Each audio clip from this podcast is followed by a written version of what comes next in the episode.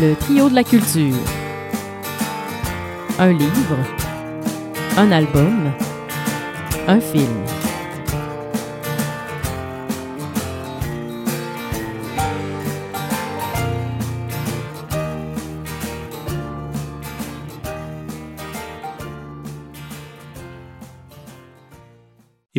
Vous êtes sur les ondes du CFAK 88.3, Félix Morin au micro, et vous êtes présentement en train d'écouter la première émission de la quatrième saison du Trio de la Culture.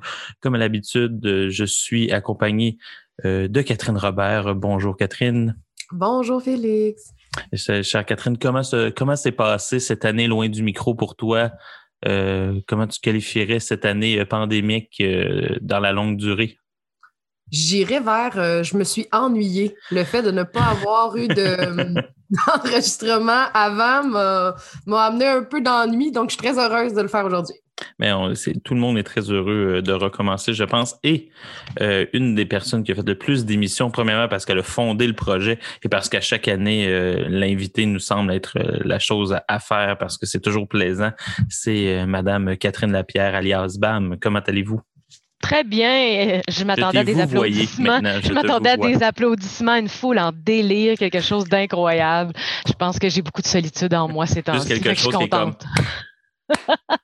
Ces temps-ci, ça ressemble un peu plus à ça. Les foules sont, plus rares. Toi, Bam, comment s'est passé ton année euh, euh, ah, à fuir une grosse grippe euh, très rough? C'est exactement ça. les murs de mon appartement et le travail. Ça a été beaucoup ça, mon existence, je dirais. Alors, de pouvoir me plonger dans des œuvres, ce n'est pas quelque chose que j'avais le réflexe de faire, étant beaucoup absorbé par le travail. Alors, ça me fait vraiment plaisir d'être avec vous aujourd'hui. Mais oui, émission assez chargée, euh, comme toujours. Alors, cette année, on a décidé, c'était un peu une émission qu'on avait mis sur le côté l'année l'année dernière parce qu'on on hésitait, il y avait eu des, petits problèmes. Catherine, euh, bam, tu avais, euh, tu, tu, gères un, camp de jour à Sherbrooke, donc avec les mesures sanitaires, c'était excessivement difficile de, s'organiser pour, pour toi. Donc, c'est pour ça qu'il y avait un peu moins de participation que d'autres années, même que, donc, pour essayer juste que tu survives à ton été que le but, c'est qu'on est amis à l'extérieur. Ta survie nous est plus importante que ta participation à l'émission. Exact. Et j'ai survécu. Et, elle a survécu. On te souhaite vraiment que l'été prochain soit plus plaisant. Euh, mais c'est ça, donc, c'est une émission sur l'être aménacé d'Épicure. Une émission que, qui, justement, va peut-être nous permettre justement de travailler certains euh, préjugés qu'on a par rapport à cette, œuvre-là. En lien avec ça, le fameux euh, Dead Poets Society, la Société des poètes disparus, qu'on va parler pour le film. Et finalement une découverte pour moi. Vous fait, comme à chaque fois, vous me faites découvrir quelque chose de l'album euh, Triste pareil de Gab Bouchard, que moi je ne connaissais pas et que j'ai fortement apprécié. Alors justement, nous allons commencer en musique avec ce cher Gabriel, avec la chanson Étoile du disque Triste pareil. Vous écoutez le CFAK 88.3. Plus étoiles.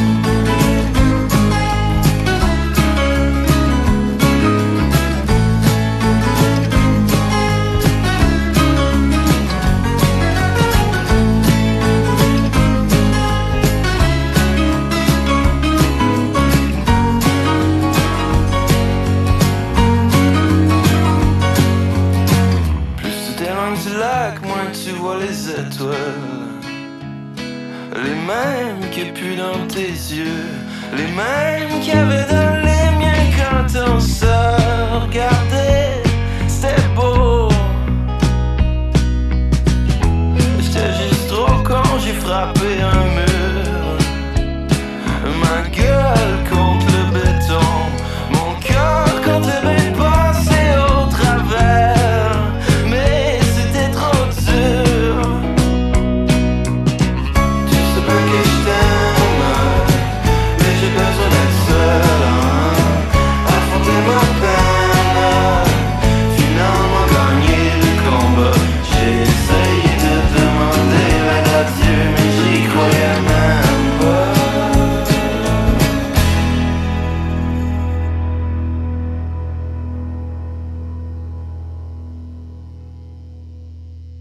Et vous êtes de retour sur les ondes du CFAK 83. Vous venez d'écouter la chanson Étoile de Gab Bouchard et vous écoutez le trio de la culture.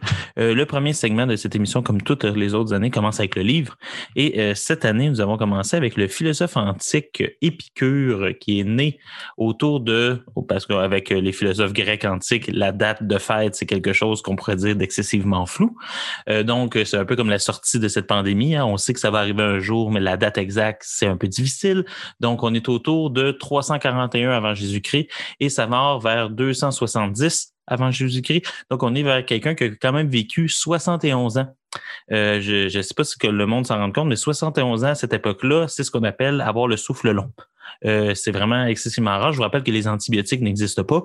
Donc, te couper le pouce peut, vouloir dire que tu vas décéder. Donc, 71 ans, peut-être avons-nous quelques leçons à tirer de tout ça. Donc, euh, les filles, euh, je vous, c'est moi qui ai proposé euh, Épicure parce que j'aime beaucoup ce philosophe et parce qu'il a beaucoup de contresens autour de lui. Donc, pour commencer, j'aimerais ça commencer avec Bam. Bam, que- quel est ton sentiment général vis-à-vis la lettre à? Euh, en fait, moi, je trouve ça super le fun parce que les suggestions sont toujours clairement hors de ma zone de confort. Alors, moi, euh, j'ai mes cours de philo du cégep, super. Alors, ça s'arrête là ici, euh, mon expérience. Alors, tu sais, Épicure, ça va super bien. Alors, je fais des petites recherches et tout ça. Et, euh, mon Dieu, que j'ai eu du plaisir. Je pensais pas avoir du plaisir Ouais. à lire ça euh, parce que quand j'ai fait les recherches, j'ai vu de quoi il de- quel était le thème. J'ai dit ah le plaisir n'y sera pas, Euh, mais Non, finalement mais le bonheur, c'est intéressant. oui, c'est ça, exactement. Euh, puis ça m'a permis une réflexion assez personnelle aussi euh, par rapport à ma perception de la mort. Alors euh, non, j'ai trouvé que pour moi, ça a été une belle découverte. Je veux dire, Épicure, je l'avais probablement vu dans mes cours, mais mes connaissances n'étaient pas très développées. Puis j'étais allée vraiment passer un bon deux heures à lire hier après-midi là-dessus. Puis j'ai trouvé ça vraiment, ça m'a permis vraiment d'en découvrir plus. Fait que pour moi, j'ai trouvé ça très agréable. Donc, euh, on va y revenir. Plusieurs thèmes nommés. C'est intéressant parce que c'est une lettre. C'est une lettre, hein, se dire. On n'est pas supposé avoir accès à ça. C'est l'équivalent d'un email, mais excessivement riche. On pourrait dire ça comme ça. Mais euh, toi, Kat, euh, c'est quoi ton sentiment général après la lecture de cette lettre? Euh, le mot, euh, le nom d'épicure à la base m'évoquait plus de l'épicurisme, les gens qui se nomment épi- épicuriens, et je trouvais ça intéressant de voir les fondements par rapport à cette, euh, cette façon de vivre-là, qui était, soit dit en passant, avec la lettre à Ménécée, pas du tout ce que j'avais compris au cégep où toutes les gens qui disent Moi, je suis épicurien, c'est pour ça que j'aime les affaires précises. Puis tu fais Ah, OK, on a trouvé autre chose par rapport à, la lettre. Je l'ai trouvée super bien faite. Euh, je l'ai lu plusieurs fois pour essayer vraiment de la comprendre parce que euh, il y, il y a une très belle écriture, Épicure. Et les thèmes qui sont nommés, je pense qu'ils ne sont pas euh, si petits que ça. Sont vraiment pour euh, tout le monde, mais sont grands, sont, sont très grands. C'est et c'est cette chose, c'est ces notions-là qui ont fait en sorte que j'ai aimé, mais que des fois, il fallait se donner la chance de le lire plusieurs fois pour vraiment absorber le texte puis le comprendre correctement.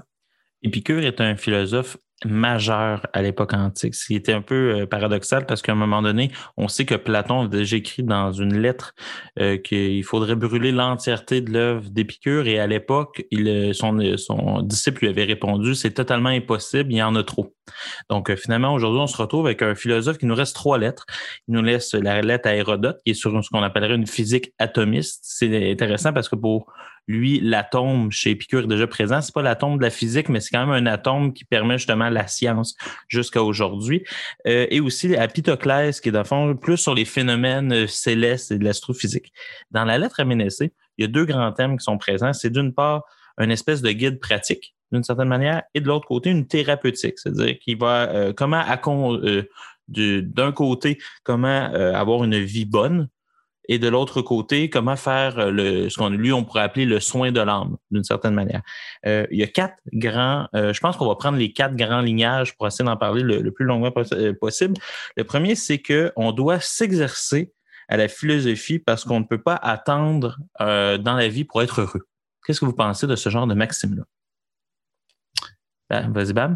Euh, ben, je, ben, je pense que. Est-ce que tu as euh, déjà même conçu, conçu, après tes cours de cégep, la Mhm. philosophie comme étant une manière de chercher le bonheur?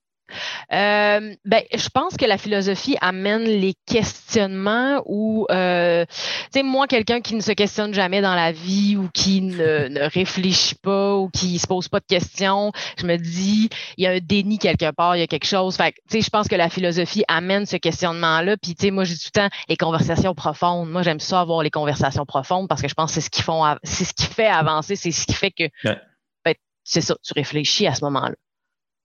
Toi, Kat, est-ce que c'est quelque chose que. Parce que souvent, quand on voit la, la philosophie, par exemple, au collégial, on, le- on le sent. C'est rare que les étudiants, pour enseigner dans cette euh, noble institution, conçoivent la philosophie comme quelque chose qui peut les rendre heureux. J'y vois parler dans le corridor et c'est rarement le cas. Toi, euh, est-ce que c'est quelque chose que tu avais comme préjugé préalable avant de lire le livre ou, que- ou c'est quelque chose que tu as découvert comme perspective possible après la lecture de cette Euh, lettre? En fait, moi, je, je, je crois qu'il faut découvrir l'humain qui est devant nous et c'est ça, philosopher. C'est communiquer, se questionner, parler ensemble, se découvrir et essayer d'aller plus loin. Euh, après euh, ma, la, la philo que j'avais compris au cégep où euh, le fait d'avoir lu, j'étais agréablement surprise de cette euh, notion-là. Puis je, je me disais que c'est vrai que je le fais un peu dans la vie. Moi, j'essaie de garder contact pour essayer de comprendre les gens puis de poser des questions des fois plus grandes que nous pour essayer d'aller plus loin. Donc, moi, j'étais un peu dans cette lignée-là.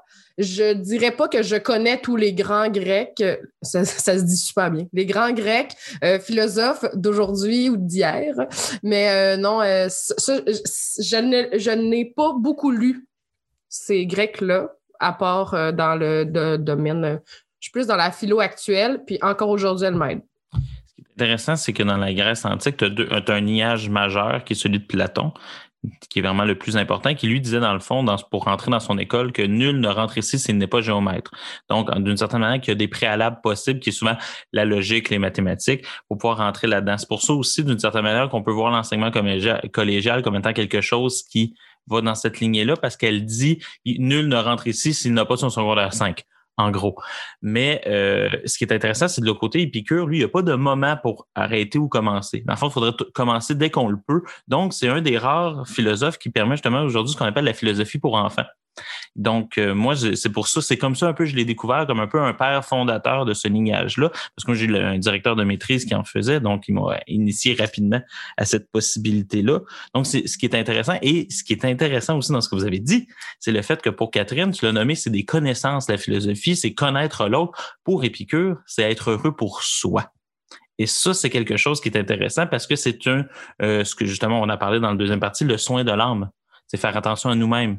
Donc, c'est pour ça que justement, c'est moins connaître l'autre chez Épicure que se connaître soi et être heureux. Donc, c'est une philosophie qui a la qualité d'être individuelle dans le sens qu'elle nous permet de faire attention à nous, mais qui a le grand défaut de pas toujours être capable de tendre la main à l'autre, du moins dans cette lettre-là, mais on ne pourra jamais le savoir si dans d'autres livres, il y avait des idées parce qu'on ne les a pas. Donc, le deuxième, et moi, c'est ce qui m'a euh, le plus frappé, euh, le deuxième, euh, dans le fond, moment de la lettre, c'est de dire que les dieux existent, mais ils ne- n'en ont rien à faire de nous. Euh, pour moi, c'est le père de la laïcité d'une certaine manière. Si on, peut, on pourrait le voir comme ça. C'est vraiment parce qu'à l'époque, les Grecs, les dieux pèsent sur la cité et tout, mais lui, c'est comme non, les Grecs, les, les, les, dieux sont dans une autre bulle, dans un autre univers. Ils n'en ont rien à faire, font leur petite vie de dieu. Puis nous autres, les hommes, bon, on est pognés entre nous. Puis il faut qu'on se gère nous-mêmes. Donc, vous, je sais pas, les filles, qu'est-ce que ça vous a fait penser par rapport à ça, mais est-ce que c'est une phrase que vos yeux modernes ont fait comme ben c'est un peu évident, ou euh, vous en sentez la portée, je sais pas, philosophique, ou du moins euh, cette idée-là. euh, suis-je le seul qui a été frappé par cette phrase-là? C'est sûrement le cas. Hein? Non, non, en fait, j'ai trouvé ça vraiment euh, in- intéressant, le, le fait que euh, euh, euh, on est dans une génération, je crois, qui est encore avec le souci de la religion. Ouais. mais euh, pas nécessairement la pratique. Ouais. Donc, on a peut-être des parents qui sont plus pratiquants ou plus croyants que nous et d'avoir le, je trouve, euh, cet entre-deux-là, le fait d'être entre le, la, religion en tant que telle, puis de connaître les principes et tout, et euh, le reste, je trouvais ça super euh, évocateur qu'ils ils décident de dire ils sont présents, donc je comprends qu'ils sont là, mais on ne doit pas s'en occuper parce que l'important, c'est d'être entre nous. Tu vois, l'idée du bonheur pour soi, je l'avais compris dans, dans le livre, mais je trouvais qu'avec cette deuxième partie-là, c'est un peu le fait de comprendre l'autre. Moi, je, je l'ai perçu dans cette, euh, dans cette portion-là du, du texte de vraiment dire. On ne doit pas travailler seulement avec l'au-delà, ce qui est ailleurs, mais vraiment entre nous parce que c'est nous qui est dans soit la problématique, soit dans ce qu'on vit. On doit faire les efforts et tout au long de la lettre, j'ai compris de faire des efforts, de justifier ce qu'on est en train de faire, de comprendre pourquoi on fait les choses. C'est vraiment comme ça que je l'ai compris. Puis on dirait que c'était beaucoup plus rigide et euh, technique euh, dans, dans, ces, dans cette lettre-là, vraiment comme des conseils, mais aussi une marche à suivre. Je ne sais pas si vous l'avez compris de cette manière-là aussi. Là. Ce qui est intéressant, et là, on va en parler après la pause musicale parce qu'on est déjà rendu à, à ça. On va parler justement de ce qui t'a intéressé, euh, Bam, sur la mort, qui est le, le- le cœur de cette lettre-là, qui est pas mal justement ce qui euh, nous marque le plus. Moi, en tout cas, je l'avais lu au cégep dans cette lettre-là. C'est ce qui m'était resté, je pense, c'est le cœur, le noyau dur euh, au niveau de l'impression que cette lettre-là peut nous laisser. Donc, nous allons aller euh, en pub, en pub, oui, en grande partie. Et aussi, nous allons écouter la chanson Baron de Galaxy. Et ensuite, nous allons revenir avec la lettre à Ménécée d'Épicure. Vous écoutez le trio de la culture au CFAK 88.3.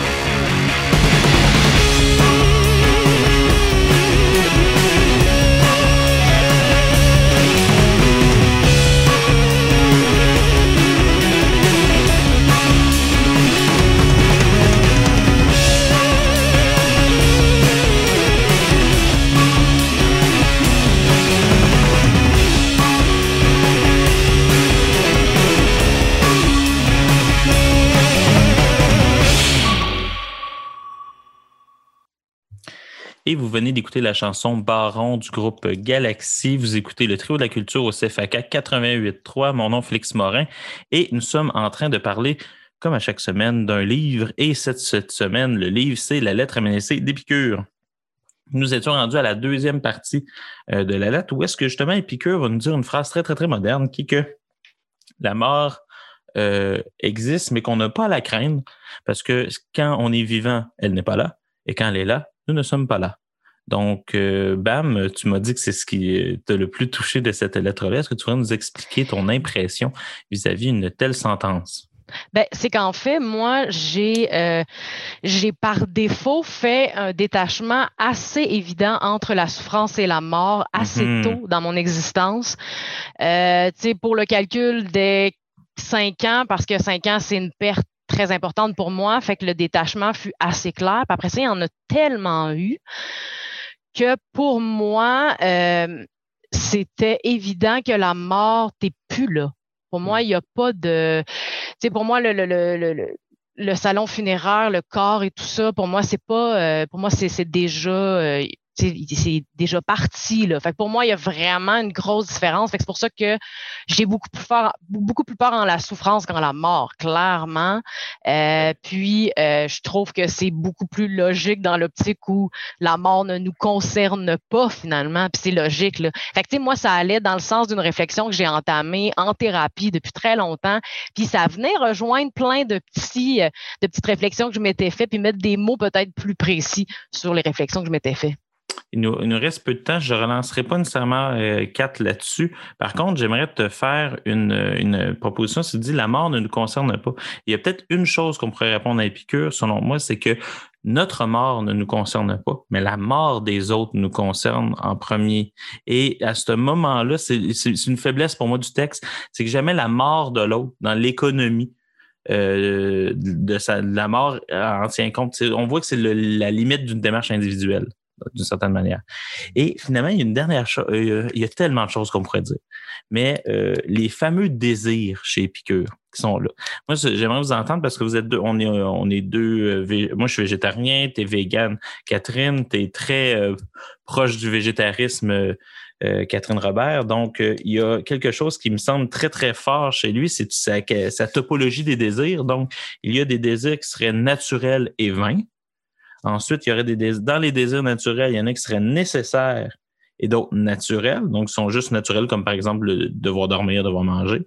Et dans ceux qui sont nécessaires, il y en a qui sont nécessaires pour le bonheur, il y en a qui sont nécessaires pour la tranquillité de l'âme, et il y en a qui sont nécessaires pour la vie. Euh, moi, je sais pas qu'est-ce comment vous vivez ça, mais moi, il me semble que c'est un programme de vie qui me semble excessivement, excessivement intéressant et qui me fait penser à un certain Henri David Thoreau.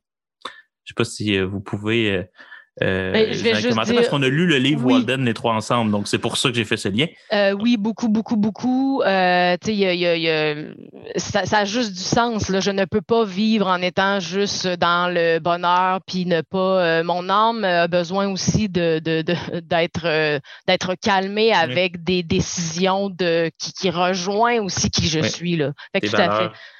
Exact, oui. Je te laisse Ben, continuer, Catherine. Kat, qu'est-ce que tu en penses? Mais je trouvais ça intéressant parce qu'on dirait que c'est un des sujets les plus traités, le bonheur, dans la philosophie en tant que telle, parce que tout le monde est en euh, recherche de sens, recherche de bonheur. Et je trouvais que c'était simplement intelligent d'avoir cette marche à suivre-là et de se dire que chaque désir que je dois avoir, j'y pense. Pourquoi je vais aller le chercher? Puis on dirait que tu as plus consciemment choisi de, de faire telle ou telle chose. Puis je trouve ça vraiment beau. Ça m'a parlé beaucoup. Je vous dirais, et je vais faire un petit point sur Épicure, juste pour faire le lien avec le film qui s'en vient. Il y a, euh, et Catherine Robert, en bonne professeure que tu es, tu as tout de suite nommé ce problème-là, c'est-à-dire que euh, y a une différence entre le bonheur et le plaisir. Et toi, la conception que tu avais d'Épicure, c'est une conception de plaisir.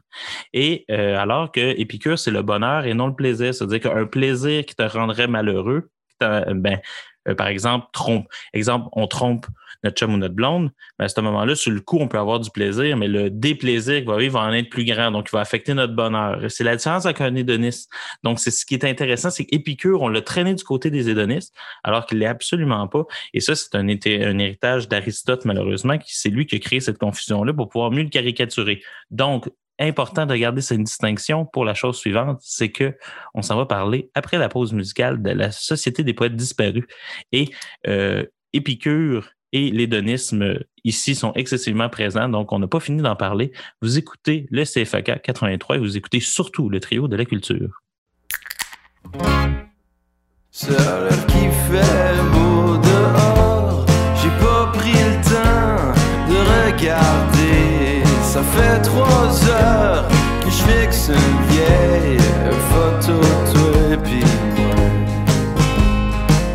Ah, c'est fou comme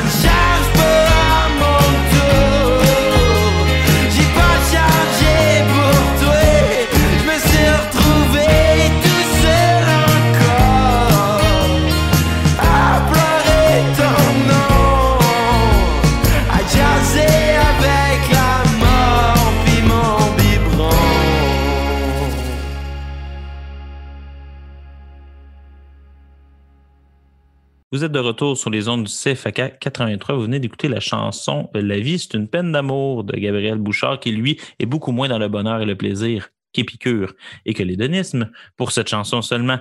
Mais nous sommes rendus au deuxième segment de cette émission qui consiste à parler d'un film que nous avons tous les trois écouté. Et cette semaine, nous sommes retombés dans un classique de 1989. Je n'étais pas né, ni Catherine Robert. Et toi, Kat Lapierre, tu étais dans une... euh, Tu avais quel âge? J'avais cinq ans, alors je n'ai pas vu euh, ce film à sa sortie, euh, clairement pas. C'est une bonne Pas chose. clairement un Je- signe oui, de parentale, parce que c'est la Société des poètes disparus film que si vous faites écouter ça à vos enfants de 5 ans, clairement, euh, vous avez un petit problème. Dans le film, nous sommes, en gros, je vais faire pour nos auditeurs qui ne l'auraient pas vu, qui, qui ont, à mon sens, tort de ne pas l'avoir vu. Oui. Nous sommes en 1959. euh, Todd Anderson rejoint la fameuse Académie euh, Walton, école pour jeunes hommes qui sont destinés à l'élite américaine. Martine Delvaux crie Boys Club quelque part à Montréal présentement. Euh, il rencontre un professeur de lettres qui l'encourage à prendre des risques, qui est excessivement anticonformiste. Le fameux euh, Carpe Diem est présent. Euh, on va en parler. Ils refondent ensemble avec certains étudiants la fameuse Société des poètes disparus, dont groupe formé par M. Keating, le fameux professeur à l'époque. Cette liberté va rencontrer différentes limites institutionnelles et familiales et va se terminer, euh, va se terminer dans une tragédie sans nom. Euh, les filles euh, revisiter ce film des années plus tard. Surtout, là, j'ai la chance de parler avec quelqu'un qui travaille avec des enfants à longueur d'année et quelqu'un qui est enseignante comme moi. Qu'est-ce que ça vous a parlé, Kat Robert, tes impressions sur ce film? À la base, c'est un de mes films favoris. Je pense que plusieurs euh, enseignants ou personnes qui vont travailler avec les enfants vont le dire, soit que c'est très encourageant à vouloir devenir enseignant ou très décourageant parce que tu dis que tu ne peux pas devenir euh, un aussi bon enseignant que M. Keating. Et euh, ben, c'est un peu, c'est pas pour ça que j'apprécie autant le film, plus que la, la richesse de tous les partages dans la littérature, dans la poésie, le fait d'aller loin dans les choses, de ne pas toujours être dans le cadre scolaire et de leur apprendre la vie. Apprendre, euh, apprendre à apprendre réellement. Et c'est ce film-là euh, me charme à chaque fois. Il me fait pleurer, il me fait rire, il me fait réfléchir pendant plusieurs semaines aussi. Je, je l'aime beaucoup, j'aime le, le jeu, j'aime plein de choses, mais je vais m'arrêter maintenant pour laisser les autres parler de ça parce Oui, que je ben- pourrais parler longtemps du film. Oui, ben, c'est exactement ce que j'allais te dire. C'est bien quelqu'un autour de cette table virtuelle qui pourrait en parler. C'est bien Catherine Robert. Bam, toi, comment as-tu trouvé ce film? C'est- En fait, ce- cette re- on revisite la Société des poètes disparus. C'est-à-dire que comment trouver ce, ce millième visionnage ou ce deuxième, troisième, ça dépend toujours de qui. Euh, ben, en fait, c'était évidemment pas mon premier euh, visionnement. Euh, ouais, j'ai dit visionnage parce que je, je suis pas prof. euh, ça, c'est pas grave. J'ai pas enseigné, je ne parle pas Euh, française. mais euh, oui, eh ben moi, je l'ai trouvé euh, particulier, euh, en fait, à visionner actuellement. Euh, Hmm. j'ai eu un, j'ai eu la larme à l'œil quand j'ai vu Robin Williams apparaître à l'écran et la finalité du film m'a semblé vraiment comme différente maintenant avec euh, mon œil d'adulte, mais le départ de, de, de Robin et tout ça, euh, ça prenait une tournure très particulière. J'y voyais d'autres choses à ce moment-là, mais pour moi, ça reste euh, un film culte que j'ai vu à l'école qui est nécessaire de, de visionner justement pour juste le message qui n'est pas parfait à tout point de vue, mais qui permet une réflexion après. Je pense que c'est ça qui est positif de ce film-là. Ce qui m'a choqué, c'est que personne respecte le 2 mètres et tout le monde ne porte pas de masque. Ça, Exactement. je trouve ça excessivement difficile. Euh, J'aurais voulu voir ce film-là dans une classe Zoom. Ça aurait été beaucoup plus drôle, je pense. Mais euh, sans blague, euh, ce qui arrive, c'est que dans ce film-là, euh, désolé, il fallait que je fasse la joke. Là. À un moment donné, je, je l'écoutais avec ma blonde, puis je me souviens d'avoir dit, ben là, personne porte son masque. Ils vont tous mourir. Mais euh, c'est euh, c'est un petit anachronisme. Mais ce qui est intéressant, je pense qu'on peut parler de la fin. Parce que là, c'est un film de 1989. C'est quelqu'un qui me dit que je lui dis un spoiler. Sérieusement, c'est pas mon problème. OK? À la fin, notre cher Neil, qui est le personnage central du film, euh, se suicide. Et moi, il me semble que c'est un sujet qui est important d'en parler pour la simple et bonne raison que je vais essayer d'aborder le film d'une manière que peut-être Kat l'a jamais vu parce que je, parle avec une, spécialiste. C'est-à-dire que là, on va essayer de, sortir un peu Kat de, de sa zone de confort. C'est-à-dire que euh, est-ce que comme enseignant, il n'y a pas aussi une responsabilité des idées qu'on met dans la tête des jeunes? D'une certaine manière. Parce qu'il y un peu une façon d'être provocateur et de me mettre du côté de la direction de l'école. Et euh, je me demandais qu'est-ce que tu en penses par rapport à ça, justement, à des idéaux trop gros qui affrontent ensuite la réalité? Est-ce qu'on n'est pas un peu responsable de ce qui va se passer? Ben, je pense que oui, on est responsable de savoir qu'est-ce qu'on enseigne, à qui et quand, et est-ce qu'ils sont disposés et disponibles à recevoir l'enseignement qu'on veut leur donner. Mettons, euh, le fait de travailler avec des, des jeunes qui ont de la difficulté, qui ne comprendront pas les subtilités du message, pourrait prendre de manière trop littérale euh, les enseignements donnés et ça pourrait devenir problématique. Je pense pas, euh, dans le cas de euh, Dead Poets Society, que c'était jamais du pas de la mauvaise foi que de vouloir montrer ces idéaux-là. Mais non. Mais je pense que chaque prof doit avoir une conscience morale d'être euh, soit dans une neutralité ou de ne pas aller trop loin dans des idées que le jeune ne pourrait pas être assez. ne pas être prêt. Ne pas être prêt à recevoir des grosses nouvelles comme ça. Je pense pas qu'il faut aseptiser dans les classes non plus. Je C'est ça l'attention, hein?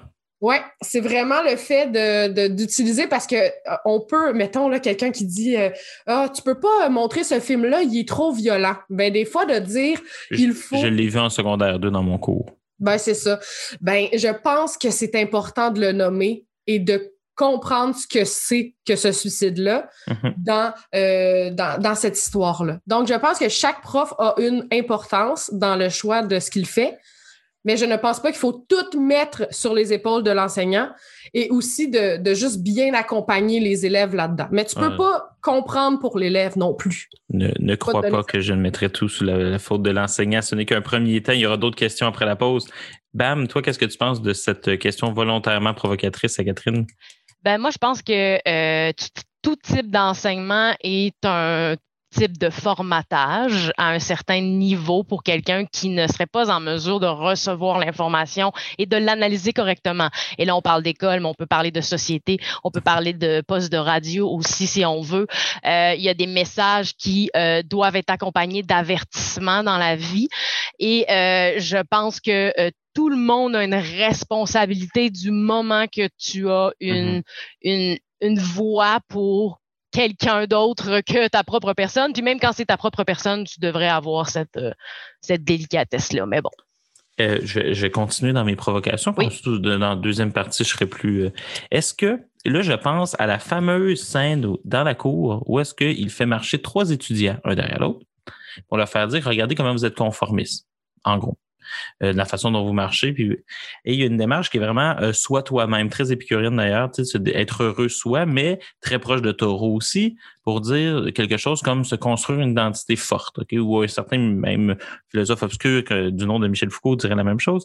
Donc, euh, ce qui est intéressant, c'est que son discours, si on l'écoute, n'est pas différent d'un discours complotiste. Pensez par vous-même, ayez vos propres idées. Et est-ce qu'il n'y a pas quelque chose à un moment donné dans la revendication de l'autocritique individuelle, quelque chose qui n'est pas de l'ordre du. C'est tellement romantique que les conséquences dans la vraie vie deviendraient un peu désastreuses. Puis moi, il me semble que dans ce film-là, il y a quand même quelque chose qui, euh, qui, qui nie un peu l'aspect social. Puis à cause de ça, euh, ça mène à une tragédie individuelle, tant mieux. Mais je pense que ça nous amène aussi des fois à des tragédies collectives. Je sais pas que a une de vous deux qui veut réagir à cette deuxième provocation de ma, part. Vous avez un, Parce que moi, des fois, M. Keating, dans cette lecture-là que j'ai eue, il m'était moins euh, sympathique tout d'un coup. C'est peut-être à cause de, l'actualité, mais tout d'un coup, je comment il y a des limites quand même à ce professeur, aussi sympathique et entraînant soit-il. euh, les conséquences derrière ce qu'il fait me semblent dangereuses. Est-ce que quelqu'un d'entre vous est d'accord ou a envie de me contredire de manière violente et urgente? Euh, ben, au- au-delà de te contredire, je pense que c'est important de voir qu'il y a toujours une limite au romantisme. Il faut avoir un peu de réalisme. Je pense qu'il faut toujours doser euh, dans, dans tout et c'est encore plus le cas là-dedans. Euh, mettons, le fait d'avoir euh, énormément d'élèves qui étaient dans une institution qui, pouvait avoir euh, une base de compréhension générale qui était plus grande, faisait énormément de cours. Je pense que d'aller les pousser là-dedans, c'était ça pouvait être une bonne chose, mais le fait de juste voir sa, sa vie de manière individuelle, je pense que c'est une tragédie en soi. Il faut vraiment voir euh, globalement également. Bam. Ben, ouais, ben moi, je suis vraiment dans la même. euh, C'était l'imperfection du film, ce qui était vraiment la, la, la- un peu la romance Ouais. et tout ça là, que ça accompagne, à quel point c'est beau, c'est beau, c'est beau, mais ça se termine avec une tragédie. Fait que moi, c'était l'imperfection de ma, de ma réflexion d'adulte, clairement, que je n'avais pas fait quand j'étais au secondaire. Ouais, c'est ça, c'est, l'aspect. euh, moi, c'est, que- c'est mon. s'il y a un lignage, le lignage un peu en philosophie des Lumières, là, qui dit un peu de, d'être le, le plus rationnel, d'être capable d'avoir, de se défendre, d'être capable d'avoir une pensée critique. Mais une pensée critique n'est pas une pensée oppositionnelle. C'est-à-dire, c'est pas être constamment contre. Des fois, c'est adhérer de manière consciente. Il me semble que dans la position de M. Keating, euh, magnifiquement acté par Oui. Robert Williams, peu importe ce qu'il a, ce qu'il a fait dans sa vie avant ou après ce film, c'est un rôle majeur au cinéma. C'est difficile de ne pas être charmé par ce monsieur-là. Il me semble qu'il y a une limite du lyrisme individuel d'une certaine manière. Puis on dirait que ce qui manque pour moi, toi, tu disais un petit peu de réalisme, Catherine. Moi, je dirais qu'il manque un peu de société. OK? Et justement, à un moment donné, il frappe le mur social. OK? Et qu'est-ce qui est intéressant, c'est qu'on va revenir euh, là-dessus, la scène finale où est-ce que les enfants sont sur le bureau, mais ils ne le sont pas tous. Mm. Et c'est la première fois que je le remarque, que c'est pas tout le monde qui s'est levé. OK? Il y en a qui sont bien dans cette société-là. Puis je, je me, plan un, un- je me place à un niveau un peu méta parce que j'ai pas envie de juger ni un ni l'autre, en fait, parce que je, serais sûrement le gars qui serait debout, mais sur sa chaise. Euh, ça, c'est. C'était possible, cette position-là.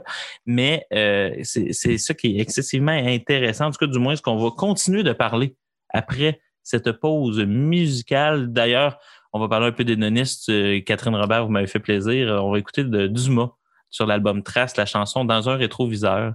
Et euh, justement, c'est un peu ce que nous avons fait avec ce film. Vous écoutez Le Trio de la Culture au CFAK 83.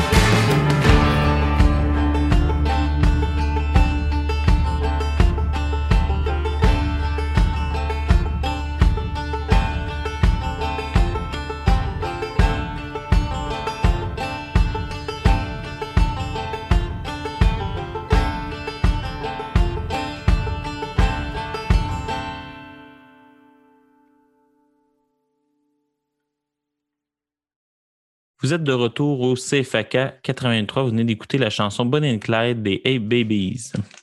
Et vous écoutez le trio de la culture. Je suis parti vivre dans les bois parce que je voulais vivre en toute intentionnalité, me confronter aux données essentielles de la vie et voir si je ne pouvais apprendre ce qu'elle avait à m'enseigner, plutôt que de constater au moment de mourir que je n'avais point vécu. Vivre est chose si précieuse. Je ne souhaitais pas vivre ce qui n'était pas la vie et je ne souhaitais pas non plus m'exercer à la résignation, sauf en cas d'absolue nécessité. Je voulais vivre intensément et aspirer toute la moelle de la vie, vivre de manière si robuste, si spartiate que je serai en mesure d'arracher à la racine tout ce qui est dans la vie et qui n'est pas ma vie, débroussailler un large pan euh, et y faire table rase. C'est ce qu'avait écrit Neil dans son livre que M. Keating a lu euh, au moment qu'il a appris sa mort. Euh, on voit justement Neil étant le personnage central qui vient d'une grande famille très conservateur et euh, qui clairement est destiné plus aux écoles de commerce qu'il est destiné à l'art. Et euh, monsieur, notre cher Neil se découvre un talent de théâtre et son père le retire du collège vu que cette passion-là ne concorde pas avec la valeur de la famille et s'ensuit euh, une tragédie, un suicide, dû peut-être justement à cette résignation de ce qu'il appelait lui-même la moelle de la vie. Euh, c'est une critique assez vive du conservatisme culturel américain. Je ne sais pas comment euh, vos yeux d'adultes euh, l'ont vécu. Moi, je l'ai vécu comme une véritable déchirure. Bam, toi, qu'est-ce que tu en penses? Vu que tu es sur. On est trois improvisateurs, donc le théâtre, pour nous, ça fait un peu partie de notre vie, du moins de nos intérêts. Donc, je ne sais pas comment vous l'avez vécu. Moi, on dirait que ça m'a plus touché, peut-être parce que Oui. maintenant, ma personnalité est plus proche de Nerve qu'elle l'a jamais été. Ben, je pense que je suis, je suis de ton point de vue au niveau de la déchirure. Je pense que, en plus, avec l'importance de l'art, du théâtre et de tout ça, euh, clairement que euh, j'avais pas été touchée à ce point-là euh, quand j'ai fait la première et même la deuxième écoute. Là, il y avait vraiment euh, une réflexion supplémentaire au niveau de, de, de l'impact et euh, de, de, la réflexion, puis de tu, tu, bon au niveau du tu l'as mentionné tout à l'heure au niveau du décès, mais bon, on en reparlera au niveau des élèves qui n'ont pas participé à cette euh, à cette Mhm. chose-là. Pour moi, c'est c'est la première note que j'ai prise du film. Alors euh, pour moi, le fait que tous les étudiants n'adhéraient pas à ce Oui, point. c'est ça, on le voit pas hein, quand on est jeune, on Ouais. est- parce qu'on s'identifie aux enfants debout, puis on se rend compte en fait que c'est juste cette fameuse société des poètes disparus qui s'est levée. Les autres sont excessivement conformes au professeur et même vont- sont en train de d'écouter un texte que le professeur Keating a dit de déchirer en début d'année, tant que ça ne représente pas la poésie, que c'est une version théorique de la poésie. Euh, toi, Kat, qu'est-ce que tu en as pensé? En passant, je veux juste dire que l'extrait que j'ai lu, c'est justement dans Walden de Taureau. C'est le chapitre où j'ai euh, où j'ai vécu et, avec quel but. Donc, c'est important de, le dire. On va dire, Catherine. Ben, moi, en fait, le- fait d'avoir lu un peu Taureau dans, plusieurs de ses œuvres, on dirait que ça m'a vr- vraiment touché que euh, on, reprenne cet extrait-là dans, le film.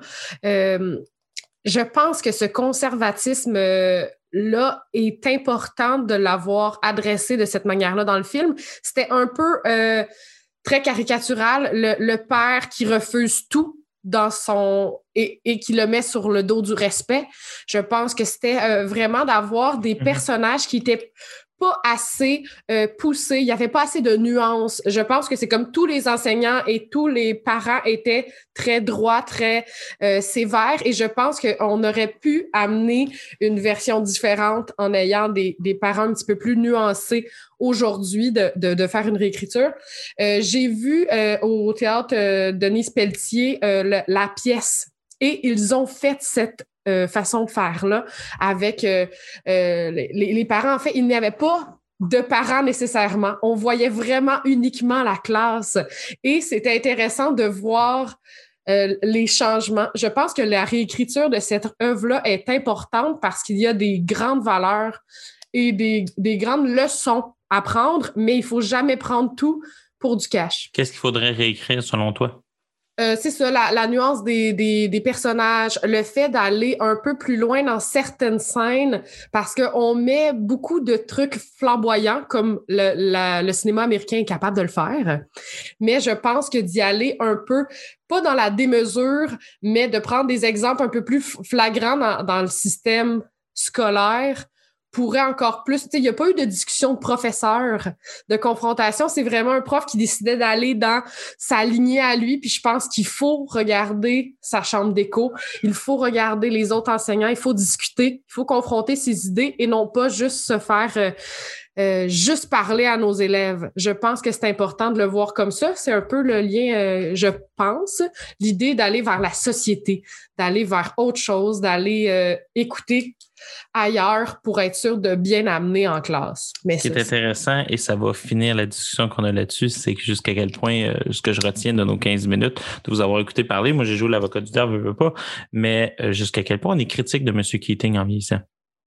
Et des fois, je me demandais, et je vous laisse la réflexion, je la laisse à nos auditeurs, si c'est pas justement parce que vu qu'on vieillit, on, s'est résigné et que tranquillement on passe du côté des parents, je sais pas, on dirait si je suis si à l'aise que ça d'être si critique de M. Keating. C'est une réflexion qu'il va falloir achever, mais ce n'est pas moi qui va le faire et je vous laisse bien ce euh, problème. Et euh, comme tu me connais trop bien de ce certain Gab Bouchard, je vous souhaite de vous connaître tout autant.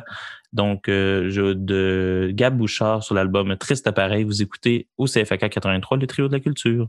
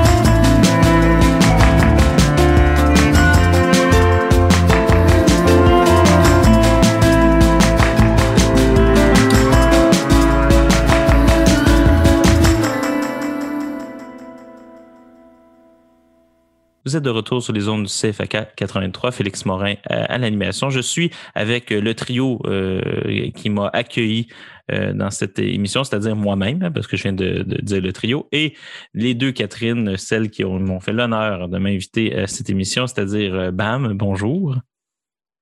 Qui est là et le micro est fermé. Bon, c'est un, c'est une émission très Zoom parce que nous sommes toujours euh, aux prises avec une grippe qui fait mal.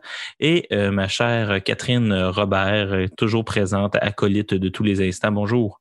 Bonjour. Et vous, on vient, on est sur le bord de finir euh, cette première heure et nous allons justement terminer cette heure avec l'album de Gab Bouchard. Euh, triste pareil, euh, c'est un artiste, c'est Kat, c'est Bam qui nous a euh, imposé cette écoute d'une certaine Exact. manière parce que c'est une émission dans laquelle tout le monde s'impose des choses. Il faut le comprendre. C'est moi, j'impose des lectures, Kat nous impose des films et Bam nous impose des disques et à la fin, tout le monde est heureux. Exactement. C'est excessivement intéressant pour ça. Triste, euh, pareil. Euh, Gab Bouchard, jeune auteur, compositeur, je pense qu'il est dans la, il est dans la vingtaine clairement, mais je sais même pas s'il est pas plus jeune que ça. C'est pour vous dire, gang, comment on est dans ce qu'on appelle une jeune vingtaine. Euh, et on est euh, dans un album qui est son, premier ou son deuxième? Son premier, album. hein, parce que je, moi, je l'écoutais, j'avais de la misère à le croire tellement c'était mature. Et euh, on est avec une réalisation d'Olivier Langevin, chanteur, euh, membre, chanteur et membre de Galaxy. Et c'est très important de le dire. Vous allez comprendre pourquoi. Je vais te laisser, Bam, nous présenter euh, cet auteur-compositeur, compte tenu du fait que c'est toi qui nous est arrivé avec cette magnifique suggestion. C'est ma suggestion, mais je ne le connaissais pas du tout quand je vous l'ai suggéré parce que moi, j'adore faire ça. Alors, moi, j'ai vu sa pochette. Sa bouille sympathique et j'ai dit, j'ai envie de savoir qui est Gab Bouchard. Et mon Dieu, que j'ai été euh, agréablement séduite pour répondre à ta question 23 ans. Un petit gars originaire du lac Saint-Jean. Ça s'entend, ça se sent, tout ça. Hein. que Moi oui. aussi, je viens du Saguenay, fait qu'on a un petit lien ici. Euh, c'est une famille de musiciens, fait que si vous entendez cet album-là comme étant pas le premier dans vos oreilles, ça se peut parce que il est le fils d'un célèbre drummer connu qui s'appelle Pierre Bouchard. Alors, euh, tu sais, vraiment, là, la musicalité, Fred Fortin, c'est un de ses grands amis euh, qui participe aussi à cet album-là. Fait qu'on entend l'expérience, mais aussi la, la, la fougue et l'énergie de la jeunesse. Tout à fait. Ben, ben, Kat, toi, qu'est-ce que tu as pensé de cette écoute-là? Moi, j'ai adoré cet Mhm. album un peu mélancolique, un peu euh, drôle à certains moments. Je pense que c'est euh, vraiment très, très bien réussi à plusieurs égards, ce disque-là. Et je pense qu'on va en entendre parler longtemps euh, parce que si l'énergie est autant là pour cet album, je pense qu'il va être capable de se renouveler, surtout avec une équipe aussi euh, gigantesque que ça avec lui. Euh, il, ne prend rien pour acquis, il va voir les bonnes personnes, il s'assure d'être épaulé là-dedans. Donc, on dirait que je, je vois ça seulement de manière positive, ce qu'il va faire, même si le sujet de son CD n'est pas nécessairement la chose la plus joyeuse en soi, mais qui est tellement évocatrice, une peine d'amour. Je pense que c'est quelque chose d'important d'entendre parler d'eux, surtout qu'il le dit de manière simple, mais très, très, très efficace. Très, très, très intéressant, c'est sûr. Moi, je, le considère comme euh, le, le- le- monsieur. il y a- on dirait que ces jeunes hommes-là, il y a un peu un look au- un peu comme euh, Hubert Lenoir, il y a un look légèrement androgyne. Et euh, vu qu'il fait du rock, personne n'en a parlé. Euh, c'est, en tout cas, c'est, ce qui me, me fascine. Autant, en même temps, il n'y a peut-être pas aussi le même rayonnement, mais c'est drôle de voir ces deux figures-là monter, chacun dans leur style musical, euh, sensiblement en même temps. Nous allons continuer d'en parler après la pause musicale. Nous allons écouter, vous allez euh, entendre une série de publicités. Et ensuite, après ce moment euh, pénible ou heureux, dépendamment de vos besoins, vous- nous allons écouter la chanson euh, Le camarade de Vincent Vallière sur l'album Les 12 hommes rapaillés, euh, chanson qui est clairement là pour me faire plaisir. Merci beaucoup, Catherine. Et vous écoutez Le Trio de la Culture au CFAK 83.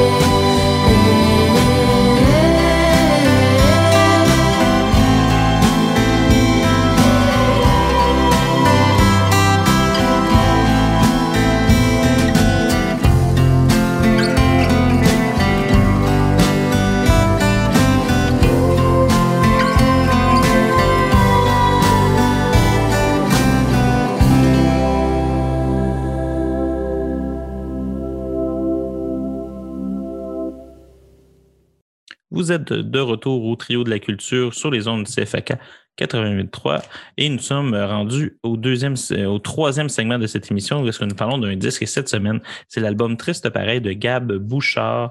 euh, euh, représentant euh, jeune héritier de ce qu'on pourrait appeler le son du lac. Euh, son du lac, pour les personnes qui demandent c'est quoi, euh, c'est Galaxy, c'est Fred Fortin, c'est Gros Méné, ça va même jusqu'à Odell Overchuck, paix à leur âme, c'est d'une certaine manière, mais il y a plusieurs de ces membres-là qui jouaient dans ces, ces bands-là et c'est très, très, très intéressant par rapport à ça. Si je vous dis que euh, Gab Bouchard est un mélange entre Philippe Braque et Bernard Adamus, qui me suit et quelle nuance m'apportez-vous? Euh, ben, moi, j'avais marqué euh, Philippe Braque, assurément. Euh, Bernard Adamus, euh, je C'est moins bien vu de dire ce nom-là, mais je parle en termes de son. Oui, mais je n'ai Je parle pas de son parcours cette- de bord. Je suis d'accord avec une certaine sonorité très, très real. Tu sais, Il y a quelque chose Ouais. de très brut et de. oui, sud-américain, là, un peu, euh, ça, ça égratigne le son, il veut pas être léché. là. il n'y a pas de. Tu sais, c'est- pas une perfection. Là. Autant au niveau de la voix, tu il y a quelque chose d'écorché, mais il y a quelque chose de senti. Fait qu'on n'est pas dans de la perfection de la voix. là. C'est pas Céline Dion. Là. Euh, mais moi, je préfère avoir. à la voix, justement. Ouais, c'est ça. Je préfère, av- je préfère avoir sa voix où il passe un message, vraiment davantage. Toi, J'irais même avec. C'est comme un peu du emo rock. C'est très ça. mélancolique. Oui. C'est euh, très. euh, J'aime nommer ça parce que c'est une petite partie de la vie de certaines personnes de notre génération. Et c'est réellement là-dedans qui, a- a plongé. Le fait d'être senti, les émotions, on, on les. Euh, ressent en tant que tel. là. C'est vraiment, euh, ça nous touche plus profondément, même si les, les mots peuvent paraître euh, simples et des fois la musique nous porte à, à penser le contraire de ce qui se passe. Exact. Parce que c'est globalement joyeux pour un, un CD de peine d'amour. Je sais pas si vous êtes d'accord avec moi. C'est peut-être aussi la différence avec du emo, parce que moi, j'ai jamais sorti de ma- d'un disque de My Chemical Romance en faisant comme. C'est moi où les mélodies sont up la vie. Non, non, mais moi, j'ai- trouvé un nouveau terme parce que quand j'ai regardé sa pochette d'album, j'ai écouté sa musique, j'ai dit c'est de la mélancolie de salle de bain. Non, t'es triste, tu pleures, mais en même temps, ça résonne. Il y a quelque chose de Tellement. très, euh, église, de très euh, officiel. Tu pleures dans la salle de bain, il me semble que c'est comme, c'est officiel, fait qu'il y a comme quelque chose de plus orchestral. Fait que moi, je j'ai trouvais que tellement c'était de la à mélancolie cause de salle de bain. pochette, bam, là. Moi, j'étais sûr qu'on écoutait du Justin Bieber. là. Oh, pas, là. Mon Dieu, on, avec il est tout blond, il est en oui. pièce avec des tatous. Moi, j'étais juste, mais qu'est-ce qu'on s'en va vers où? Je pars le 10, je fais comme. Ouh. Wow, t'as dû être surpris. qui- Mais oui, j'ai été plus agréablement surpris. populaire que, mais pas autant populaire que du Justin Bieber. Oui, mais la popularité, euh, Kat, hein, le crave d'honneur est populaire, mais ce n'est pas nutritif. Je vous laisse filer cette métaphore. Euh, moi, ce qui m'a frappé euh, pour euh, jusqu'au maximum, c'est euh, c'est qu'on est en fin d'émission, donc je commence déjà à dire des niaiseries. Euh, mais c'est surtout que euh, moi, ce qui m'a touché, c'est la qualité des paroles. On pourrait en revenir parce que dans les prochaines émissions, il y a des artistes que j'ai un petit peu moins aimés, puis c'est justement les paroles m'ont tapé ses nerfs. Euh, moi, il y a une phrase qui m'a beaucoup touché. Euh, de, c'est dans la chanson Rose, dont je soupçonne qu'il soit peut-être euh, le nom de, la jeune femme en question. C'est euh, Le monde n'est pas assez froid pour geler la douleur. Il me semble que autant que dans la, sa forme est simple, c'est pas on n'est pas dans, dans- on n'est pas dans du Gaston Miron justement comme on vient d'écouter, mais on est quand même dans quelque chose d'excessivement intéressant au point de vue de la métaphore. Puis il file durant tout le disque une série de métaphores excessivement intéressantes pour un si jeune homme. Et là-dessus, je dois dire que j'ai été un peu, euh, comme on dit, sur le cul. Je sais pas si vous êtes, c'est quelque chose que, je sais pas si c'est quelque chose juste que vous-même, que vous accrochez les paroles, vous, quand vous écoutez. Moi, ça me frappe en premier. Si les paroles sont ordinaires, j'ai bien la misère à écouter le reste. Ben, tout à fait. Puis je pense que euh, de son point de vue, je ne sais trop quelle réflexion il peut faire dans sa tête, mais c'est très facile pour lui de le poser sur des paroles, même si c'est très simple. Là, je pense que le bonheur se calisse de moi, se calisse de toi, dans l'hiver se meurt. C'est simple, mais ça dit tout l'ensemble de sa chanson, de son album. Ouais. Euh, c'est pour ça que j'ai bien hâte au prochain, justement, étant donné sa qualité euh, d'écriture. Est-ce que vous savez, vous savez, vous, ça date de quelle année, ce disque-là? C'est euh, 28 février 2020. Fait que, euh, il, Wow. y a, il y a un an demain. On l'applaudit. Wow, c'est fascinant. C'est Vraiment. fascinant parce que nous sommes en train d'enregistrer cette émission en février. Euh, ici, ce qui est très intéressant, euh, c'est fou parce que on aurait dit- c'est un album qui va être, en tout cas selon moi, qui va être excessivement intemporel, dans le sens qu'on pourrait l'écouter à peu près dans 10 ans, il va encore bien sonner. Ce que j'ai des doutes des fois sur Hubert Lenoir au niveau de la, de, de la pop vieillit toujours moins bien que le rock généralement. Malheureusement, là, je vous rappelle la, distinction majeure entre, je sais pas, un groupe comme U2 et Lionel Richie, ça vieillit pas de la même manière. Si on prend les années 80 ou même les ABBA et Led Zeppelin dans les années 70. Regardez la courbe de produ- Il y en a qui deviennent kitsch vite. Euh, mais moi, c'est un son qui, qui me fascine pour ça. Et il y a une chose qui m'a fasciné parce qu'on se renseigne beaucoup pour construire cette émission-là. Donc, je suis allé lire beaucoup d'entrevues. Euh, et on a aussi un polémiste. Euh, notre cher, on va, c'est intéressant. Il a dit dans une entrevue, et ça, je veux votre opinion, tant sur ce qu'il a dit que les positions qu'il prend. Il dit qu'il nomme qu'il y a des personnes qui chantent bien, mais qu'en somme, euh, ce qu'il chante ne veut rien dire ou n'est pas senti. C'est-à-dire qu'on sent que c'est déjà un jeune homme qui est dans l'interprétation et qui, euh, je sais pas, on dirait que c'est très québécois aussi. On aime, on aime mieux quelqu'un qui chante mal, mais qui a quelque chose à dire et parce qu'il a vécu, euh, alors que lui, il est clairement en train de dire, ben, il y a du monde qui chante bien, mais ils n'ont rien vécu, donc ça sonne rien. Euh, je sais pas ce que vous en pensez et comment vous, vous vivez qu'un si jeune homme commence déjà à avoir des positions aussi tranchées sur l'industrie musicale. Je pense que c'est normal qu'en étant jeune, tu as des opinions plus tranchées, mais Oh. euh, c'est- parce que sinon, tu veux juste rentrer dans le moule. Si tu décides de- d'être jeune puis de rentrer dans cette interprétation-là, Euh, à la base, l'interprétation, selon moi, c'est la clé dans plusieurs formes d'art. Si je ne sens pas que la personne interprète ou euh, se, se positionne dans ce qu'il est en train de faire, on dirait des fois c'est plus dur à aller chercher. Euh, c'est pour ça que des fois, même dans des comédies, je vais beaucoup plus rire d'un texte bien fait et que la personne euh, l'interprète de la bonne façon. Ben, de la, pas de la bonne façon, je peux pas dire De ça. manière originale. Exactement. Euh, D'aller un peu ailleurs de ce qu'on a déjà vu. Je pense que c'est important et je, je trouve ça intéressant qu'il commence comme ça, moi. Toi, Bam. Ben, moi, je suis tout à fait d'accord avec le point que euh, c'est super intéressant qu'il commence sa carrière comme ça.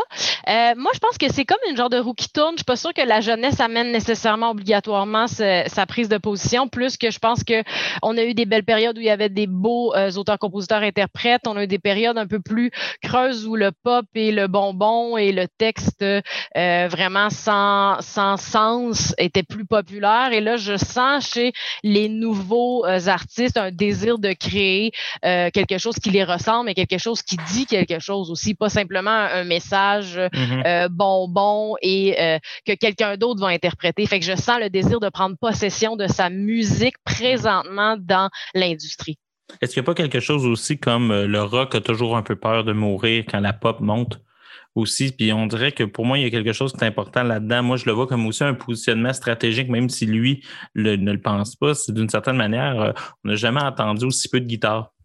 Depuis quelque temps à la radio, on pourrait en parler justement euh, la popularité d'artistes, on va dire comme Vanille, euh, qui, euh, qui ressort, mais qui est beaucoup plus pop, ou même, tu sais, à l'époque, on va dire, chez, je sais qu'à Sherbrooke, mais à Sherbrooke, j'ai un blanc là, sur le Et, fameux, et Major, pas Imagine, le fameux groupe Sherbrookeois là, qui était à Montcalm, qu'on a entendu partout. Valère, Ouais, Mystère Valère, Valère, Fanny Bloom aussi, toute cette espèce de, de, de, chant-là qui, c'est beaucoup euh, ce qu'on voit dans la jeunesse, avec les artistes rap aussi qui montent. On dirait que justement, Gab Bouchard parle à euh, ce que moi, euh, ce que nous trois, on a vécu dans notre jeunesse, c'est-à-dire des Carquois, des Malajubes, ou est-ce que euh, des Galaxies, où est-ce que la musique était excessivement de l'avant. Et en marge, on avait des artistes rap comme le Colocas ou même Galaxy. On trouvait ça un peu funky parce qu'il y avait un peu de clavier, là, alors qu'aujourd'hui, on est totalement dans un autre paradigme.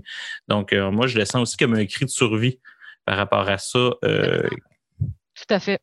Oui, et vraiment, euh, là-dessus, je pense qu'on pourrait tous dire euh, généralement qu'on est euh, excessivement euh, d'accord pour dire que c'est un bon disque. Oui. Excellent. Et je vous souhaite euh, vraiment de le découvrir. Vous n'avez pas fini d'en entendre parler de ce jeune homme, selon moi et selon nous, en fait. Et nous allons aller en publicité euh, par la suite. Nous reviendrons avec les suggestions culturelles pour la semaine.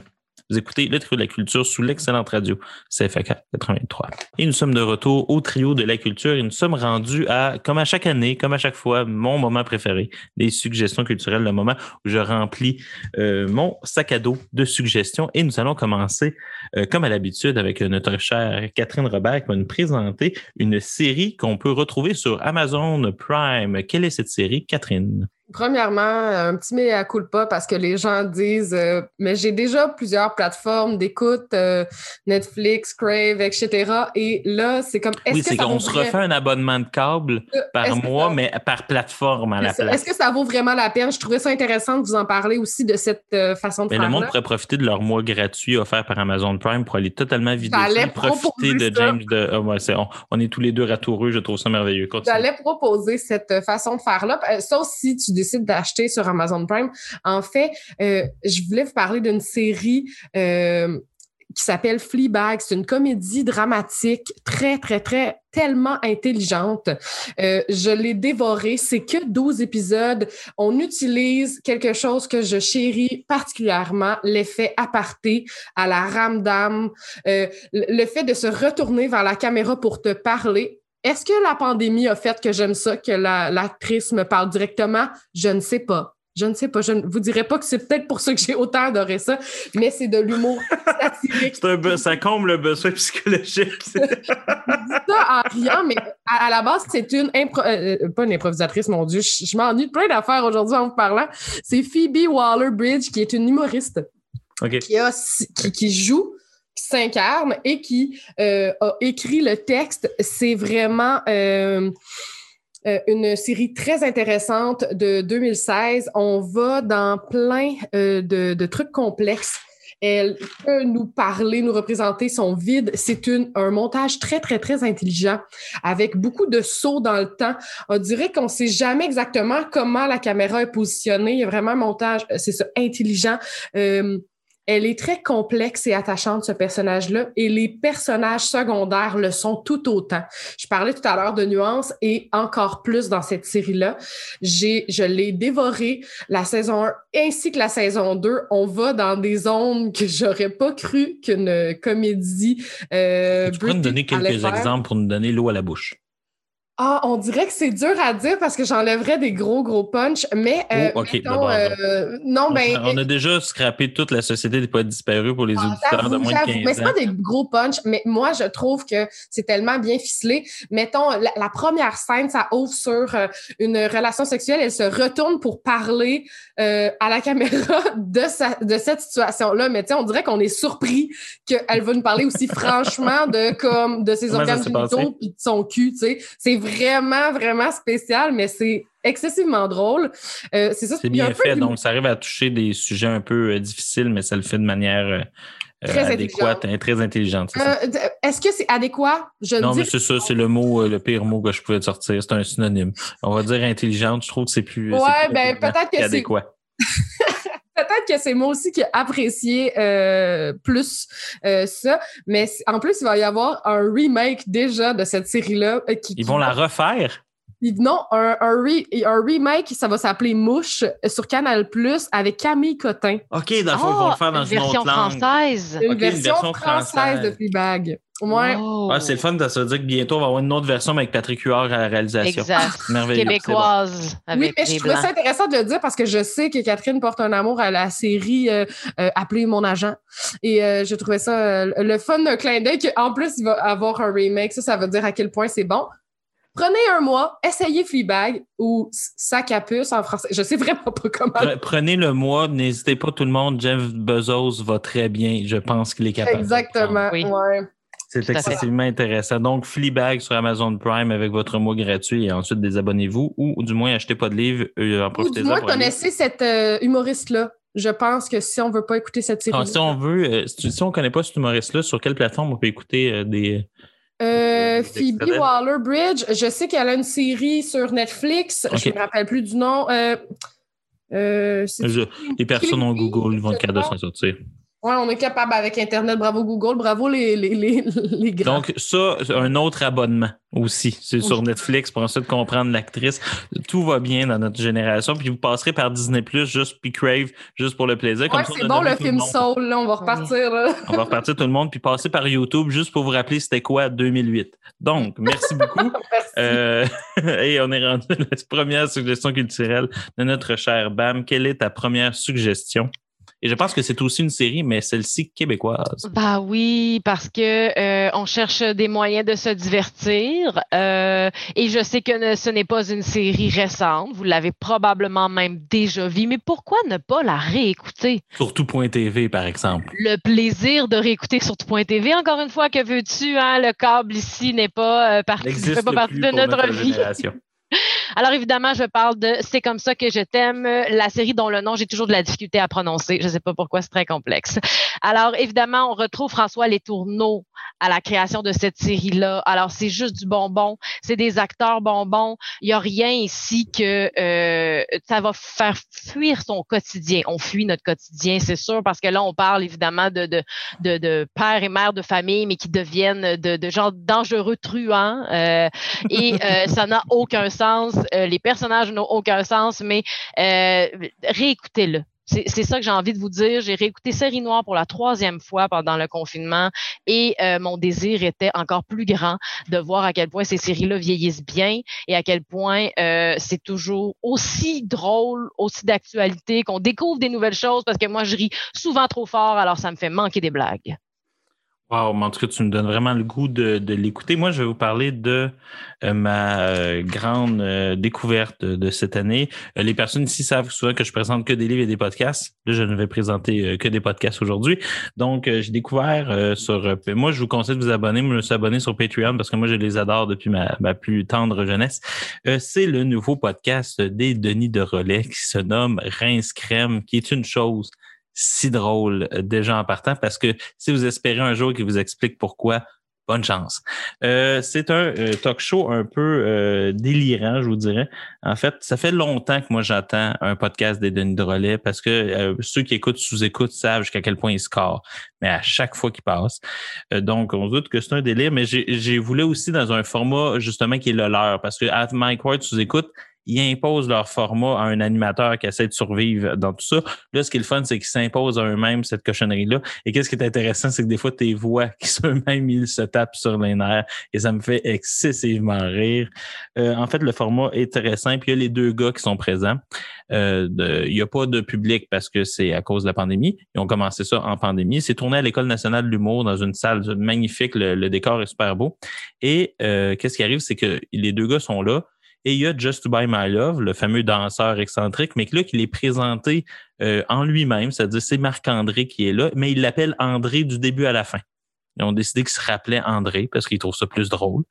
Et ils sont là, et c'est très, très simple, c'est qu'ils ont une boîte de, de thèmes fait par le frère euh, des Denis de Relais, que ceux qui connaissent savent qu'il écrit à peu près beaucoup de textes avec eux, qui travaille sur un film présentement avec eux, et il écrit des thèmes, et les gars ouvrent la boîte, lisent le thème et partent là-dessus.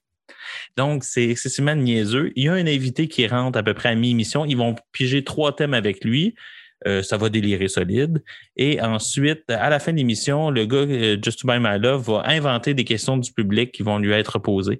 Et ça peut donner des choses assez extraordinaires. Pour les personnes qui euh, se demanderaient, mais mon Dieu, Félix, pourrais-je, ai-je 3 dollars pour m'abonner à chaque mois à ça?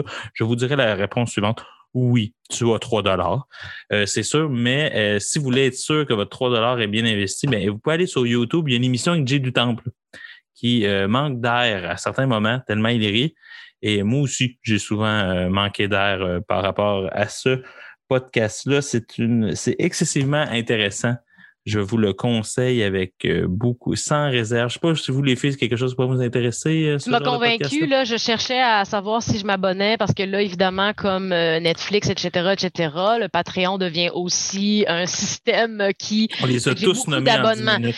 J'ai beaucoup d'abonnements, alors euh, celui des rince crème, du rince crème m'intéressait aussi. Alors, Ce qui est intéressant, c'est que ça vient avec une petite BD aussi qui apparaît une fois de temps en temps, qui est un peu un résumé de l'émission. Et si tu n'as pas écouté l'émission, c'est possible que tu ne comprennes pas la BD.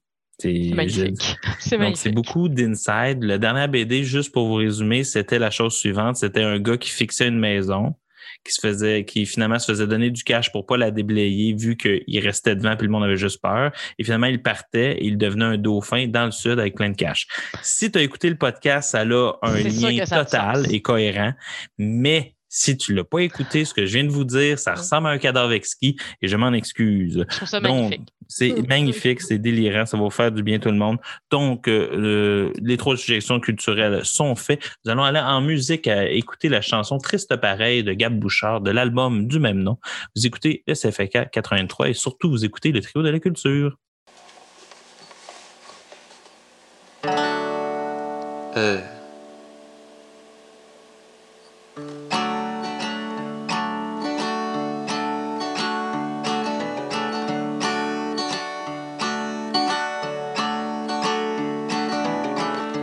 Dormi avec une autre fille hier soir, puis si ça peut te consoler.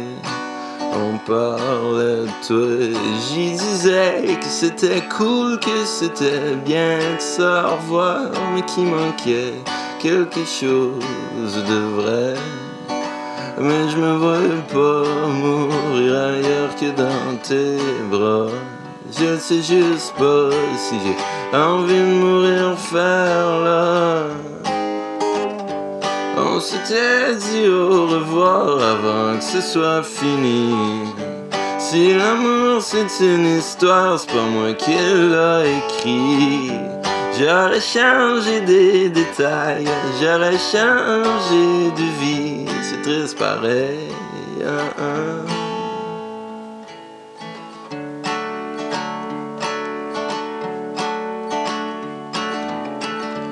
Continué à boire, j'ai continué à croire que t'allais disparaître, hein, disparaître. J'ai refusé de voir, j'ai refusé de croire que t'allais disparaître, hein, disparaître.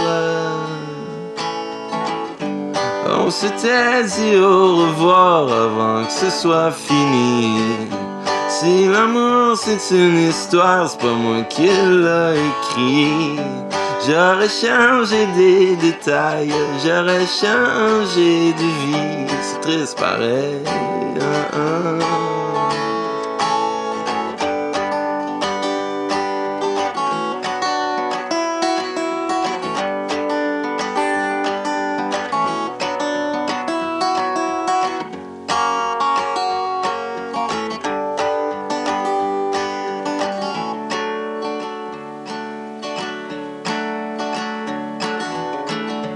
Dormi avec une autre fille hier soir, puis si ça peut te consoler.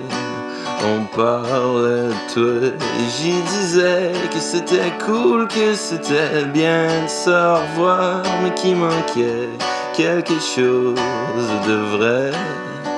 Mais je me vois pas mourir ailleurs que dans tes bras. Je ne sais juste pas si j'ai envie de mourir faire là. On s'était dit au revoir avant que ce soit fini. On s'était dit au revoir pour que ce soit plus facile. L'amour c'est juste des histoires, l'amour c'est juste des menteries, c'est triste pareil. hein? On s'était dit au revoir avant que ce soit fini. On s'était dit au revoir pour que ce soit plus facile. L'amour c'est juste des histoires, l'amour c'est juste des menteries, c'est triste pareil. hein,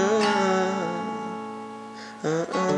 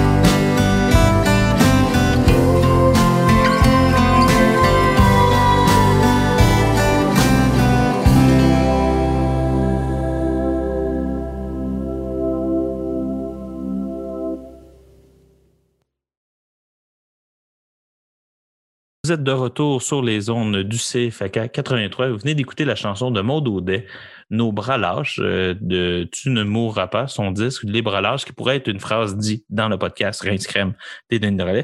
Et pourtant, nous sommes déjà rendus à vos deuxième suggestion culturelle, ce qui veut dire aussi que, malheureusement, l'émission tire à sa fin. Alors, cette fois-ci, nous allons commencer avec notre invité, euh, Bam, qui est là. Et je te demanderai de nous présenter ta deuxième suggestion culturelle. Oui, avec tellement grand plaisir, euh, parce que moi, je suis une amatrice de musique en tout genre, mais euh, souvent, j'ai envie de me mettre euh, de la musique bonbon dans les oreilles, juste qui rend de bonne humeur. Et Roosevelt, qui est un auteur, compositeur, interprète, producteur, euh, Fondateur allemand. des États-Unis. Ouais, qui est pratiquement. Il est allemand. Alors, j'ai j'ai déc- j'ai découvert euh, cet homme-là, âgé de 30 ans, euh, avec une chanson qui s'appelait Montréal. Il, avait, il était venu à Montréal, il avait apprécié, il avait fait une chanson. Je suis tombée là-dessus euh, il y a de cela déjà six ans. Et euh, vendredi, euh, euh, il faisait paraître euh, son troisième album. Alors, il y a trois albums présentement, euh, un paru en 2016, en 2018 et un paru en 2021. Et euh, c'est du pop électro. euh, c'est agréable. C'est vraiment la définition même de sa musique. C'est que toutes les chansons vont te donner envie de danser et même s'il ne fait pas soleil, il fera soleil dans ta vie. Wow. Est-ce que tu nous conseilles un disque en particulier?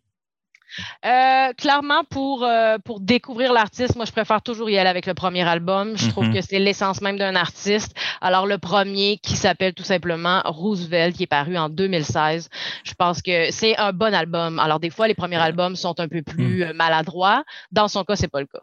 Est-ce que c'est chanté ou c'est seulement musical? C'est chanté aussi, ouais.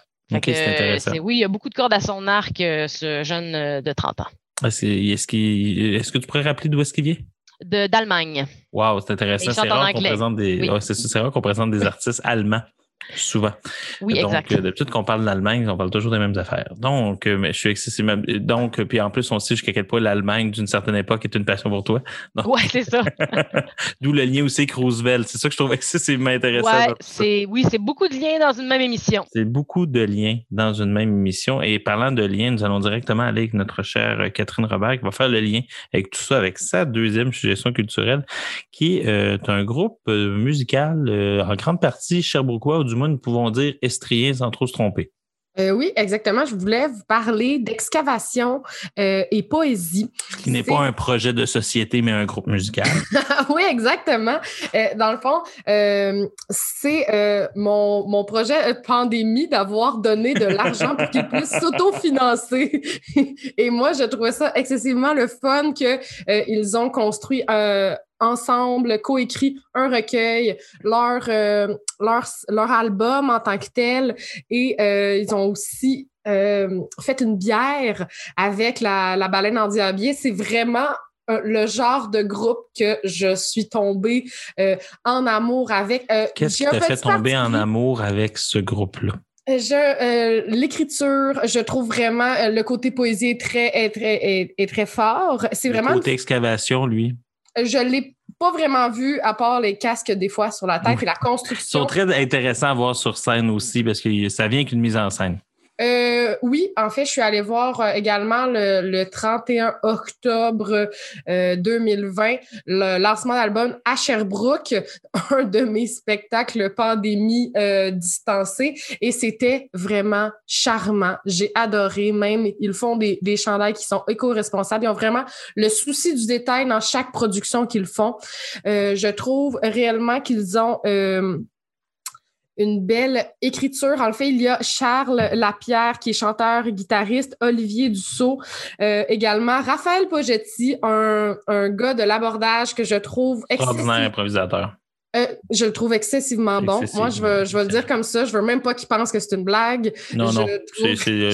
c'est le fun de pouvoir admirer quelqu'un de notre âge. Euh, oui, et, et Laetitia également, Franco Lévesque, qui sont ensemble. C'est vraiment euh, aussi un, un CD. que quand tu dis qu'ils sont ensemble, est-ce qu'elle sort avec Raphaël ou ils sont ensemble? Non, non, j'ai juste nommé les quatre membres. J'avais peur que tu viennes faire une. une- une- Non, non, c'est correct. Il n'y a bon. pas de trouble. Non, non, c'est pas ça du tout que je voulais dire.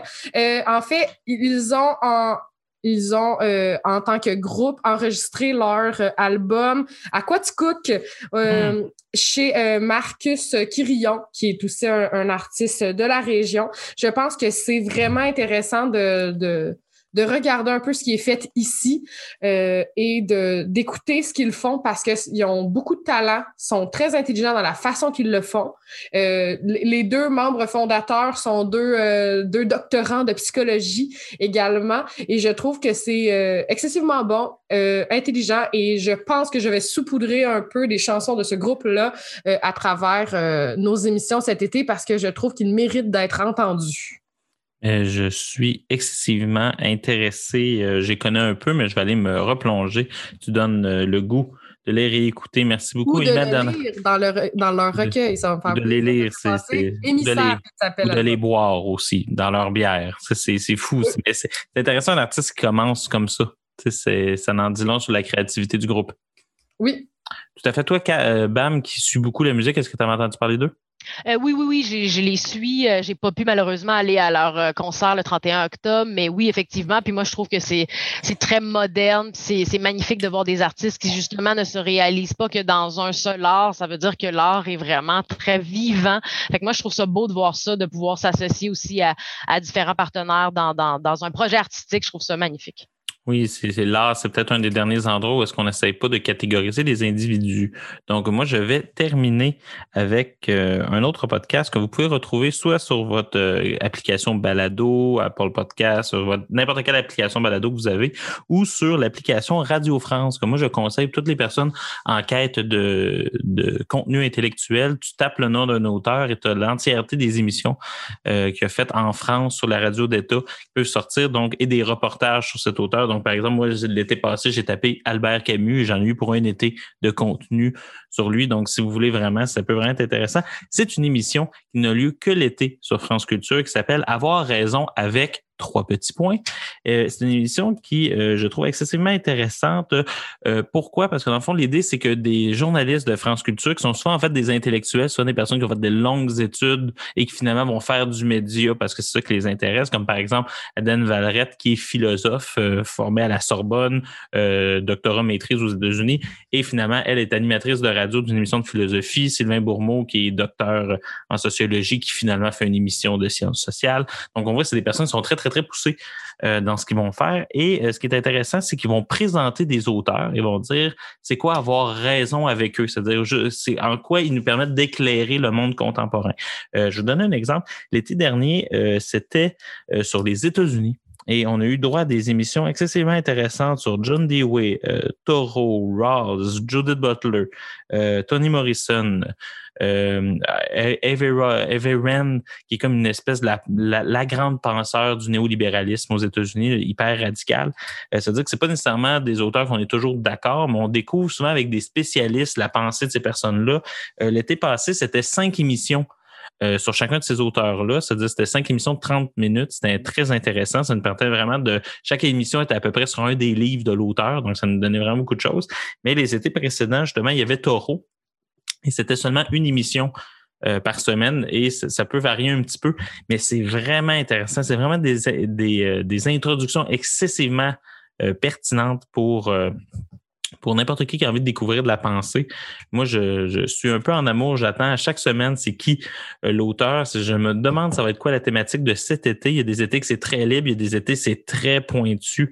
Euh, L'été passé, c'était sur les États-Unis pour nous préparer à l'élection américaine, c'est-à-dire que ça nous permettait de voir choses, beaucoup de choses, mais à chaque année, on, on découvre des choses sur des économistes, des philosophes, des écrivains, des sociologues, des politicologues, des architectes, des fois même. Euh, c'est des, des, des artistes d'art visuel, même des. C'est moi, j'ai, je vous dis souvent, ça me déstabilise. Euh, si tu vous finissez ces émissions-là avec euh, une, une commande à la librairie Appalache, par exemple, qui serait excessivement euh, copieuse tellement vous avez envie de lire tous les livres. Euh, souvent, c'est très, très bien pré- présenté, vendu. Je vous conseille aussi, les, ceux qui connaissent pas justement Taureau qu'on a parlé aujourd'hui, l'émission d'Adèle Valrette sur Taureau avec quatre spécialistes de Taureau est exceptionnelle. En 35 minutes, on fait le tour et c'est d'une puissance assez remarquable. Donc, je vous le conseille. C'est un podcast vivant, intéressant et justement spécialisé, mais fait pour vulgariser. Et ça, je trouve que ça nous change un peu que de ce qu'on peut des fois euh, retrouver, par exemple, à la, à la télé d'État. Je ne comprends pas qu'une telle émission n'est pas présente à Radio-Canada, par exemple. Ça devrait, ça devrait être sa mission, mais ce n'est malheureusement pas le cas. Et une autre chose qui est malheureuse, c'est que nous sommes déjà arrivés au terme de cette émission. Donc, euh, Catherine Lapierre, alias BAM, merci d'avoir participé à cette émission. Ce fut un plaisir. Et Catherine Robert, merci d'être toujours là, sinon je, me, je serais souvent seul. Donc, je te remercie. Et merci, Catherine, d'être venue. C'est gentil. Oui, vraiment, nous allons te revoir cet été, donc il n'y a pas à s'inquiéter. Alors, je, nous vous souhaitons une très, très belle fin de journée et vous venez d'écouter le trio de la culture sur les ondes du CFAK 83.